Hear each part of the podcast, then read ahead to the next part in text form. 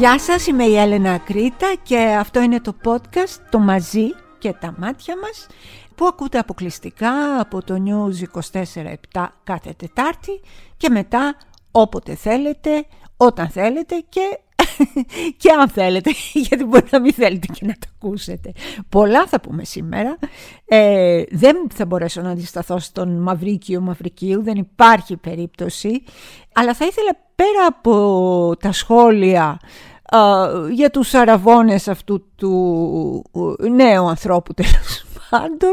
Ε, θα ήθελα να μιλήσουμε λίγο και για τις δηλώσεις που έκανε ο Πέτρος Τατσόπουλος αναφορικά με το σύριαλ που προβάλλει το Μέγκα. Με τεράστια επιτυχία για να λέμε τις αλήθειες μας. Τον Άγιο Παΐσιο και τις αντιδράσεις που συνάντησε ο Τατσόπουλος στις δηλώσεις του αυτές από εκκλησιαστικές και παραεκκλησιαστικές ομάδες.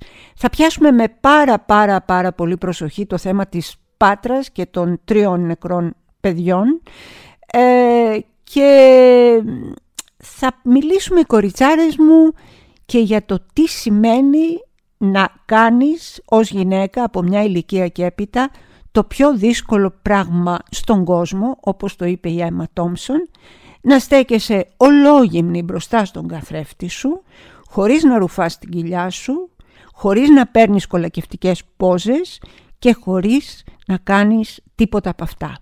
Και ξεκινάμε λοιπόν.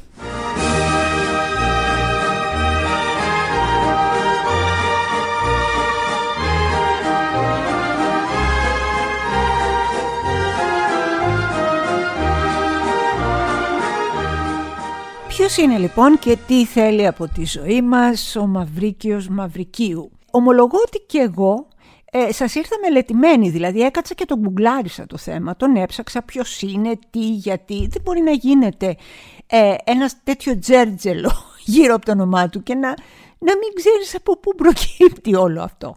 Τα είδα λοιπόν, τα διάβασα. Το επάγγελμα, από ό,τι κατάλαβα, του κυρίου Μαυρικίου είναι διάσημος είναι ένας διάσημος. Τι δουλειά κάνετε, είμαι διάσημος. Ξέρετε, υπάρχουν αυτοί οι άνθρωποι που μπορεί να σε κοιτάξουν στα μάτια, κανονικά, και να πει, το ξέρεις βέβαια ότι είμαι διάσημος, ε; Εσύ δεν έχεις ακούσει τίποτα σχετικό εννοείται, όμως αν το πει πολλές φορές, αν το πιστεύει πολύ βαθιά ο ίδιος και αν έχει, αν θέλετε, πειθώ στο πώς θα το μεταδώσεις στους άλλους, τότε λες ότι για να το λέει ο άνθρωπος είναι διάσημος. Για να το λέει ο άνθρωπος το πρόβλημα είναι δικό μου που δεν το ξέρω.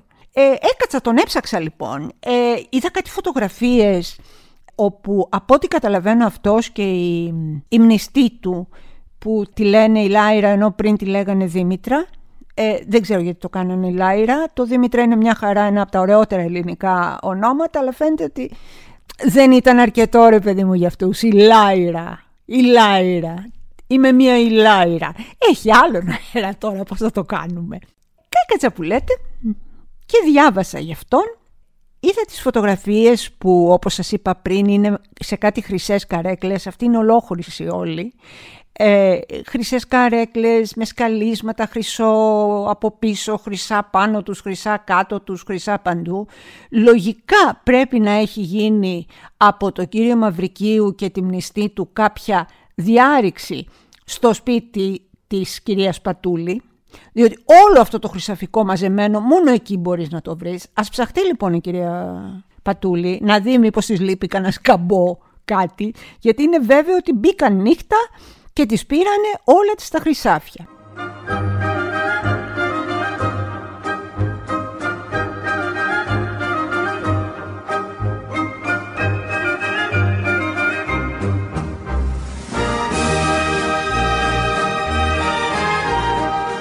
Οι άνθρωποι αυτοί που λέτε έκαναν ε, πρώτη είδηση τη ζωή τους και τον αραβόνα τους στα πρωινάδικα και όχι μόνο και σε όλα τα εντός ή εκτός εισαγωγικών έγκριτα μέσα, με συγχωρείτε, είναι ένα θέμα που πουλάει τρελά. Γκουγκλάρεις για να δεις ποιος είναι. Αν το ψάξετε θα δείτε ότι είναι πάρα πολύ ψηλά τα γκουγκλαρίσματα. Όχι για να δούνε τι κάνει, αλλά καταρχάς ποιος είναι. Ποιος είναι ρε παιδιά. Για ποιον μιλάμε όλοι. Να συντονιστούμε, να συνεννοηθούμε. Μιλάμε για το ίδιο πρόσωπο. Τι έχει γίνει λοιπόν εδώ; έχουν βγάλει όλη τους τη ζωή στα μαντελάκια. Είπανε πότε κάνανε πρώτη φορά έρωτα και πώς αισθάνθηκε ο κύριος ε, Μαυρικίου. Σας λέω, έχω έρθει διαβασμένη. Πότε της έδωσε να, να φάει τραγανή πετσούλα στο στόμα, ε, γιατί είναι και ε, μερακλής ο, ο γαμπρός, ρε παιδί μου. Ε, κοίτα, και εμένα με συγκινεί αυτό. Δηλαδή να πω ότι τι είναι αυτό που θεωρείτε ότι είναι μια τεράστια εκδήλωση αγάπης από αυτόν που ερωτευτήκατε να μεταΐζει πετσούλα στο στόμα. Μα είναι τόσο ρομαντικό, είναι τόσο όμορφο, είναι τόσο λεπτό και ευαίσθητο βρε παιδί μου αυτό το πράγμα. Λοιπόν, εγώ ομολογώ ότι από Μαυρίκιους ήξερα δύο. Ήξερα τον Δημήτρη τον Μαυρίκιο, τον εξαιρετικό σκηνοθέτη και ήξερα και τον αυτοκράτορα Μαυρίκιο. Άλλους δεν ήξερα, τώρα τον έμαθα. Αυτός ήταν ένα παιδί λοιπόν, τώρα είναι γύρω στα 30, το οποίο πήγαινε από πολύ μικρός, ε, από talent show σε talent show και τραγουδούσε. Το όνειρό του λέει ήταν να γίνει κλασικός τραγουδιστής της όπερας. Το να γίνεις κλασικός τραγουδιστής της όπερας, ξέρετε, θέλει πολύ μαγιά και κυρίως στη φωνή θέλει πολύ μελέτη, θέλει μεγάλο, μεγάλο, μεγάλο ταλέντο.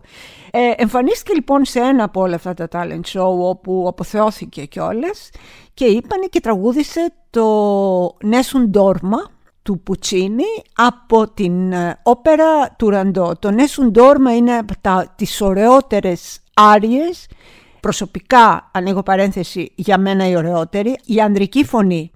Είναι ένα εκπληκτικό, εκπληκτικό τραγούδι το οποίο ο κύριος Μαυρικίου το τραγούδισε, όχι απλά μέτρια, κάτι λιγότερο από το μέτρια, απλά είμαι ευγενής.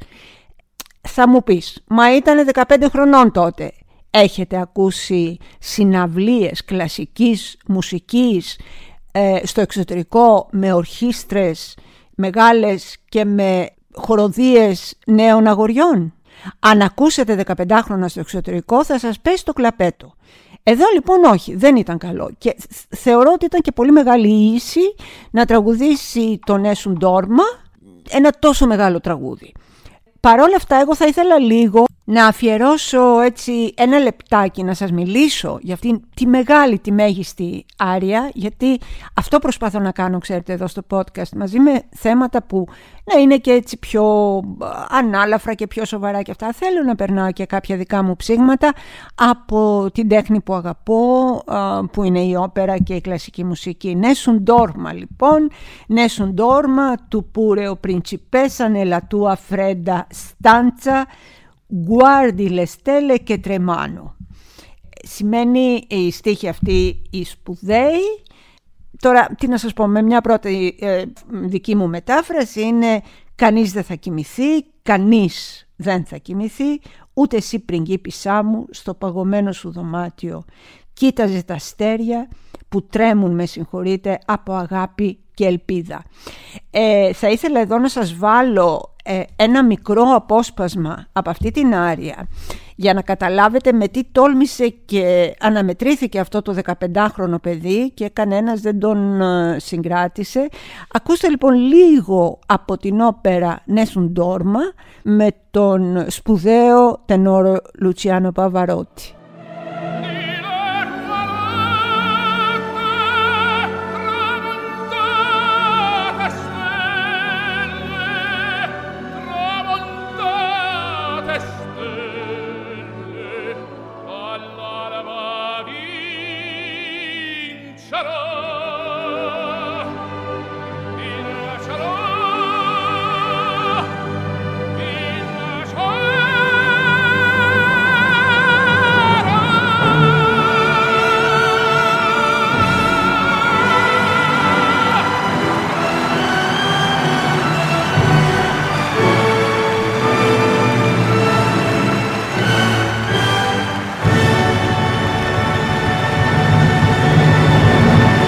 Νόμιζα ότι το πιο αγχωτικό πράγμα που μπορεί να ε, συμβεί για μια γυναίκα τουλάχιστον είναι την ώρα που πας να βάλεις τις υπέροχες ε, καινούριες γόβες σου για να βγεις έξω να χτυπάς το δαχτυλάκι του ποδιού στη γωνία του κομμωδίνου. Αυτό για μένα είναι ό,τι πιο αγχωτικό μπορεί να συμβεί.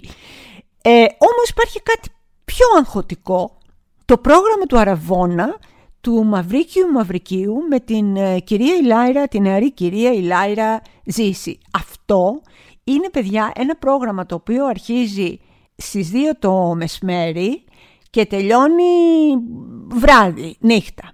Όλο αυτό λοιπόν ε, οι καλεσμένοι ας πούμε ε, φτάνουν λέει προτινόμενη ώρα άφηξη θα σας το διαβάσω παιδιά δεν μπορώ να αντισταθώ θα το διαβάσω προτινόμενη ώρα άφηξης θα είναι ε, στις 2 η ώρα στο πατρικό της Ηλάιρας λέει μακιγιάζ νύφης χτένισμα νύφης ντύσιμο νύφης ντύσιμο γαμπρού στην ταβέρνα των γονιών της Ηλάιρας ψήσιμο αρνιού στην πλατεία από το μεσημέρι μέχρι το βράδυ. Δηλαδή θα σφαχτούν αρνιά για να γιορτάσουν αυτοί τα, τους αραβώνες τους. Δεν το σχολιάζω αυτό, το πόσο πολύ, ε, εγώ προσωπικά που δεν τρώω και κρέας, πόσο πολύ με ενοχλεί αυτό το πράγμα. Ε, μετά ε, πάνε λέει καλεσμένοι στη δεξίωση. Δεν έχω καταλάβει ποια δεξίωση εννοεί. Ε, η δεξίωση λέει ότι γίνεται σε μια κρεατοταβέρνα. Εγώ, συγγνώμη, δεξιώσεις σε κρεατοταβέρνες δεν ξέρω να έχουν γίνει πολλές, αλλά πάντα υπάρχει μια αρχή. Και εκεί λοιπόν που τα πράγματα λες δεν μπορεί να γίνουν χειρότερα από αυτό που διαβάζεις, έρχονται και γίνονται χειρότερα. Στις 7.30 ανάβουνε όταν έρχεται λέει το ζευγάρι έξω από την ε, κρεατοταβέρνα ε, υπάρχει πομπή τριών αυτοκινήτων, ούτε δύο ούτε τέσσερα, με συγγενείς και γύρω μας έχουμε στις 7.30 πυροτεχνήματα και αερόστατα με φωτιές. Έχουμε μπαλαρίνες, έχουμε υπτάμενους Ολλανδούς, έχουμε ένα τσίρκο στον αέρα, έχουμε το Cirque de Soleil, έχουμε, έχουμε, έχουμε, έχουμε και τι δεν έχουμε. Ε, μετά ευλογούν λέει τις βέρες και περνάει στο ζευγάρι και αυτά. Άνοιγμα σαμπάνιας και κόψιμο τούρτας 19 και 50. Πού να μην πας άγχος; Πού να μην πας; Εγώ δηλαδή και που το διαβάζω μου έρχεται σκοτωδίνη. Μετά θα γίνει τραγούδι και χορός από το ζευγάρι και χαιρετισμού ζευγαριού από το κοινό. Πρόσεξε, το κοινό αντιμετωπίζουν τους καλεσμένους τους, τους φίλους τους, τους συγγενείς τους ως κοινό. Είναι ένα κοινό. Δεν είναι τυχαίο λοιπόν ότι όλο αυτό γίνεται για την έξωθεν ε, μαρτυρία. Και βέβαια υπάρχει και το καλύτερο για μένα, διαδικασία στολίσματος, πλουμίσματος ζευγαριού με κοσμήματα από τους γονείς, παππούδες, συγγενείς κτλ. Ξέρετε τι είναι το πλούμισμα; Το πλούμισμα του ζευγαριού τι ήτανε μάλλον, τι ήτανε; Αυτά όλα έχουν χαθεί ε, στους αιώνες των αιώνων να μην, δεν ισχύουν πια. Πηγαίνουν λοιπόν και χτίζουν το γαμπρό και την ύφη με χρυσαφικά. Τέτοιες εποχές αυτό. Πάνε δηλαδή και βάζουν σταυρούς, κολιέδες, ε, ε, μπιζουδάκια, αληθινά, χρυσάφια, μαλάματα έχει τώρα ο κόσμος να πάει να στολίσει την, την Ηλάιρα Ζήση και τον Μαυρίκιο Μαυρικίου και να τους τα κρεμάσει όλα αυτά. Το μόνο έθιμο το οποίο δεν είδα να υπάρχει στο πιο στρεσογόνο και αγχωτικό πρόγραμμα Ραβόνα που έχω διαβάσει στη ζωή μου είναι το να βγάλουν τα χαράματα, το σεντόνι, το ματωμένο στο μπαλκόνι. Αυτά λοιπόν όλα που συνέβαιναν ε, παλιότερα ε, στην προκειμένη περίπτωση δεν θα συμβούν, διότι ο κύριος Μαυρικίου ε, μας δήλωσε ότι έχει κάνει ήδη έρωτα με την ε, ε, μνηστή του και ότι όταν έκανε έβαλε τα κλάματα γιατί ήταν ένα από τα πιο τέλος πάντων συγκλονιστικά πράγματα που έχουν συμβεί στη ζωή του. Αυτό είναι απολύτως σεβαστό, δεν κάνω πλάκα. Όλο αυτό εμένα μου θυμίζει μία, ε, συγγνώμη, μια παλιά Ελλάδα, όχι αυτές οι παλιές όμορφες Ελλάδες με τις γειτονιές που νοσταλγούμε, όσο περισσότερο η, η Ελλάδα ενός σκοταδισμού, η Ελλάδα που είναι δέσμια σε ηθικέθημα τα οποία στην ουσία στραγγαλίζουν ε, τους ανθρώπους, δεν είναι όλα χαρούμενα σαν τις φωτιές του Αγιανιού. Μια Ελλάδα που ζει μέσα σε μία μαυρίλα και που αν το πρωί, γι' αυτό σας λέω μου λείπει και αυτό, δεν ήταν το σεντόνι ματωμένο της νύφης, ούτε ξέρω τι την έκαναν. Την κούρευαν, την έδιωχναν από το χωριό και πήγαινε το κορίτσι και γινόταν ε, πουτάνα στην τρούμπα. συνήθως. Αυτή ήταν η μοίρα της. Αυτό μου θύμισε. Αυτή την ε, ηθογραφική δυστοπία μου θύμισε όλο αυτό. Από εκεί και πέρα τους ευχόμαστε να ζήσουν, δεν έχουμε να πούμε κάτι άλλο και ευχόμαστε επίσης ε, αυτή η επιλογή που έκανε το ζευγάρι να μην είναι μια επιλογή που τους επευλήθη είτε από έναν κοινωνικό συντηρητισμό είτε από άλλα πράγματα τα οποία δεν τα γνωρίζω και είναι και προσωπικά δεδομένα, δεν είμαι σε θέση να τα γνωρίζω και εύχομαι λοιπόν να είναι μια επιλογή καρδιάς να ζήσουν και να γεράσουν στο ίδιο μαξιλάρι.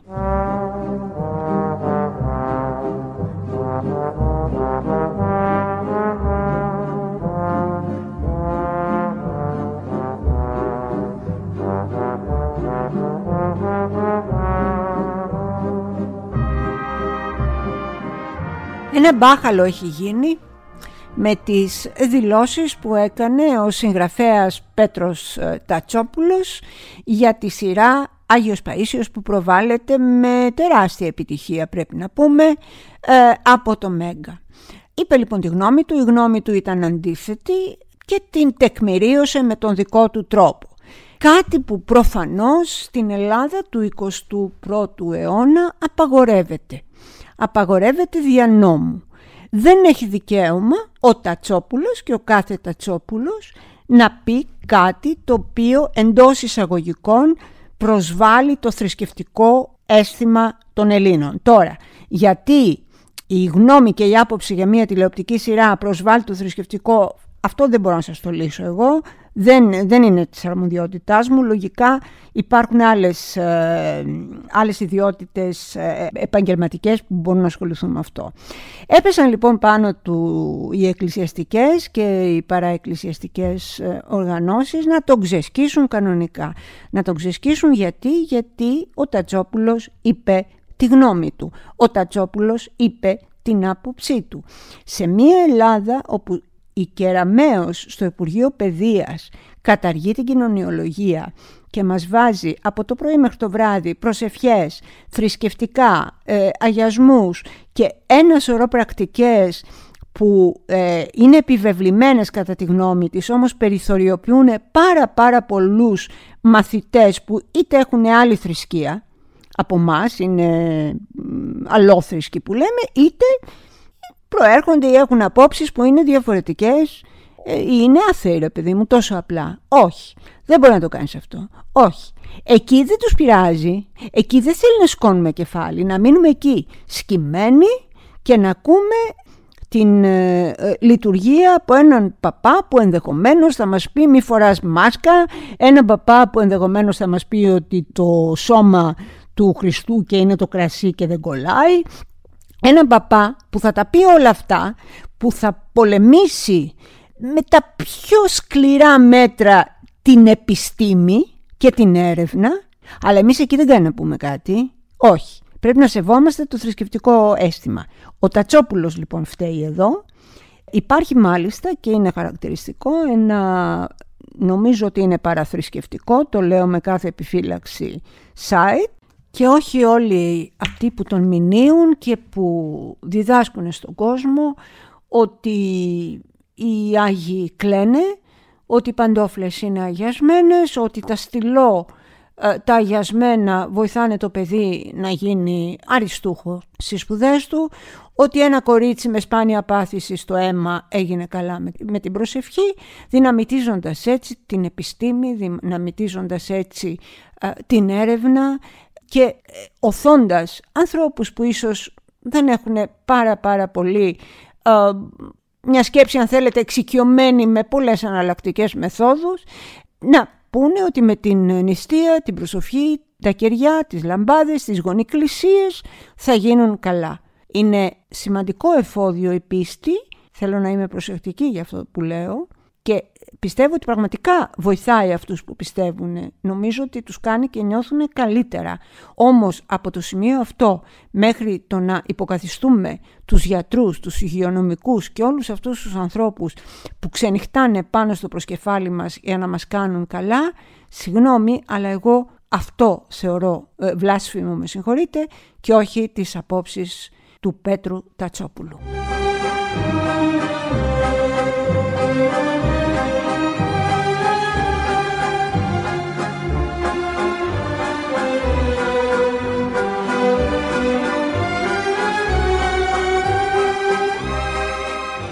Μας την έκανε η κυρία που έκλεψε από σούπερ μάρκετ κρέας και τυρί.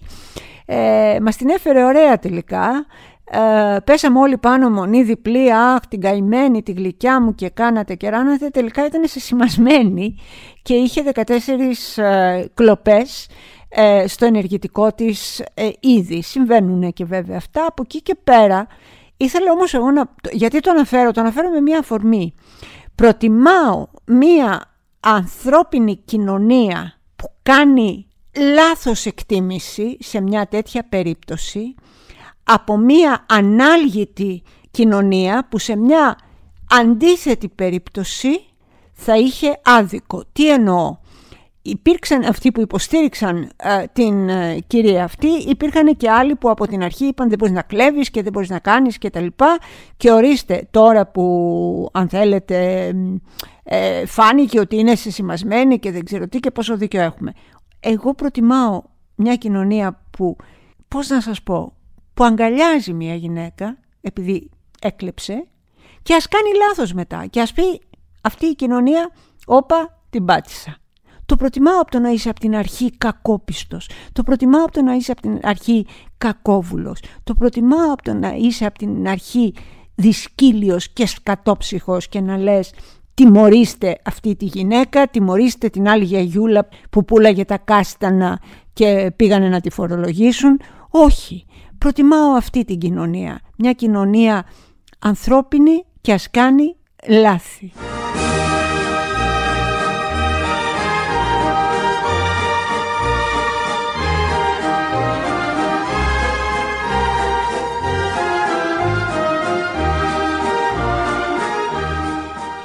Ειλικρινά δεν ξέρω πόσες ε, γυναικοκτονίες χρειάζονται για να θεσπιστεί επιτέλους και επίσημα ο όρος γυναικοκτονία. Το 2021 είχαμε ήδη 19 και ξεκινάει δυναμικά εντός εισαγωγικών με έναν πολύ τραγικό τρόπο και το 2022. Στα Γιάννενα λοιπόν ε, την σκότωσε στο ξύλο και αφού τη σκότωσε στο ξύλο δήλωσε ότι δεν είχε πρόθεση να τη σκοτώσει, μόνο να τη δείρει ανελαίητα. Αυτό το σχολιάζει κανείς όπως εκείνος κρίνει.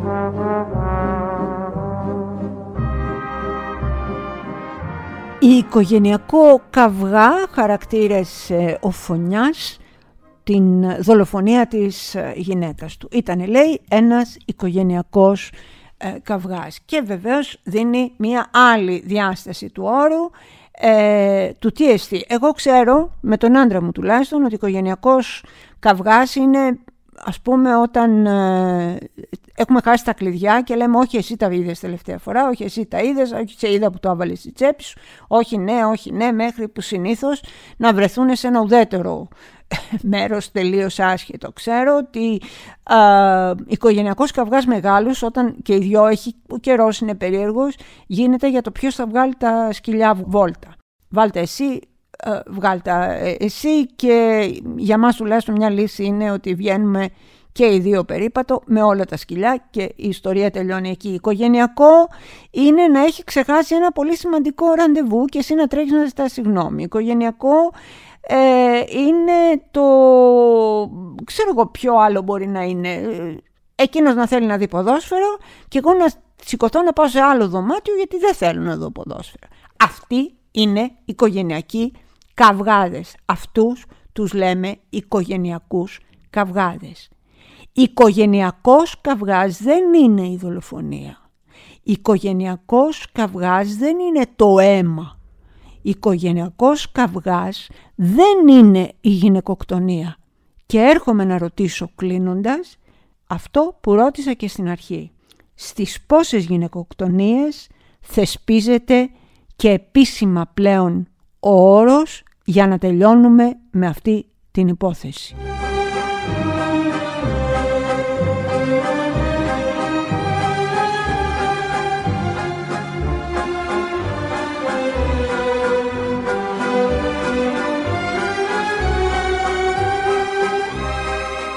Η θεότητα Έμα Τόμσον, αυτή η σπουδαία ηθοποιός και η εξαιρετικά αξιόλογη ε, γυναίκα μίλησε για κάτι που κοριτσάρες μου αυτό το φιλούσα για φινάλι, το φύλαγα για το τέλος, ειδικά για όλες εμάς, για κάτι που μας τρομοκρατεί ε, όσο λίγα πράγματα. Το να σταθούμε γυμνές, ακίνητες, μπροστά στον καθρέφτη, με τα χέρια κρεμασμένα, χωρίς να κάνουμε τίποτα. Δηλαδή, χωρίς να ρουφάμε την κοιλιά μας, χωρίς να ρουφάμε το στομάχι μας, χωρίς να καλύπτουμε με τις παλάμες μας τους γοφούς μας, χωρίς να παίρνουμε πιο καλακευτικές ε, στάσεις. Να σταθούμε απέναντι στον καθρέφτη γυμνές όπως είμαστε. Είναι ένα απίστευτα αγριευτικό ε, συνέστημα. Τι λέει λοιπόν η Έμα Τόμσον που είναι και αυτή μια κοριτσάρα σαν όλες εμάς που λέει ότι εγώ ε, αν σταθώ μπροστά στον καθρέφτη πάντα ρουφάω κάτι. Κάτι ή στέκομαι αλλιώς κάτι θα κάνω. Δεν μπορώ λέει, δεν αντέχω απλά να στέκομαι εκεί. Γιατί να το κάνω αυτό; Είναι τρομακτικό. Αυτό όμως, συνεχίζει η θεότητα, είναι το πρόβλημα που οι γυναίκες δέχονται πλήση εγκεφάλου σε όλη τους τη ζωή για να μισούν το σώμα τους. Και ό,τι μας περιβάλλει απλά μας υπενθυμίζει πόσο απέχουμε από την τελειότητα και ότι όλα είναι λάθος σε μας. Προσπαθήστε λοιπόν, λέει η Τόμσον, να σταθείτε σε έναν καθρέφτη, βγάλτε τα ρούχα σας και μην κουνιέστε. Μην κουνιέστε και απλά αποδεχτείτε το και μην κρίνετε είναι το δυσκολότερο πράγμα που χρειάστηκε ποτέ να κάνω ως γυναίκα στη ζωή μου. Αυτά λέει λοιπόν εκείνη. Εγώ θα ήθελα να προσθέσω όμως και κάτι άλλο. Κοριτσάρις μου, ξέρεις, να, να κλέψουμε και λίγο ρε παιδί μου. Εντάξει, ε, να το κάνουμε αυτό. Να το κάνουμε. Να το κάνουμε με παρησία, με δύναμη κτλ. Αν όμως αρχίσουμε να καταρακωνόμαστε σαν άνθρωποι, ε, δεν πειράζει. Ξαναρουφήξτε λίγο την κυλίτσα. Δεν πειράζει, κάντε το σώμα σας να στρέφετε με τέτοιο τρόπο που να κρύβει τις ε, ατέλειές σας. Και στα πίσω πίσω, βρε αδερφέ, αν έχετε ψυχοπλακωθεί πάρα πολύ, φάτε πατατούλες τηγανιτές, φάτε σοκολάτες που είναι το τέλειο comfort food και βέβαια το κορυφαίο tip, δεν σας αρέσει το σώμα σας, κάνατε το πείραμα, αγοράστε ένα κραγιόν. Πηγαίνετε εκεί που έχουν τα κραγιόν να τα χαρείτε σε όλα αυτά τα υπέροχα χρώματα που υπάρχουν, δοκιμάστε το στην παλάμη σας και αγοράστε ένα κραγιόν, φορέστε τα ρούχα σας και θα νιώσετε καλύτερα. Έμα πια!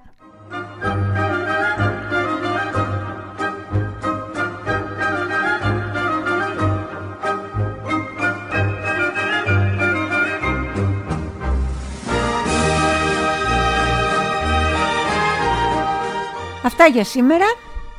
Ε, θέλω να κλείσω με δύο μικρές φρασούλες του Γιάννη Τουρίτσου που λέει κάπου «Είναι δύσκολος κάποτε ο ύπνος αν δεν έχεις κάτι ωραίο να αντιπαραθέσεις στο σκοτάδι που ενεδρεύει.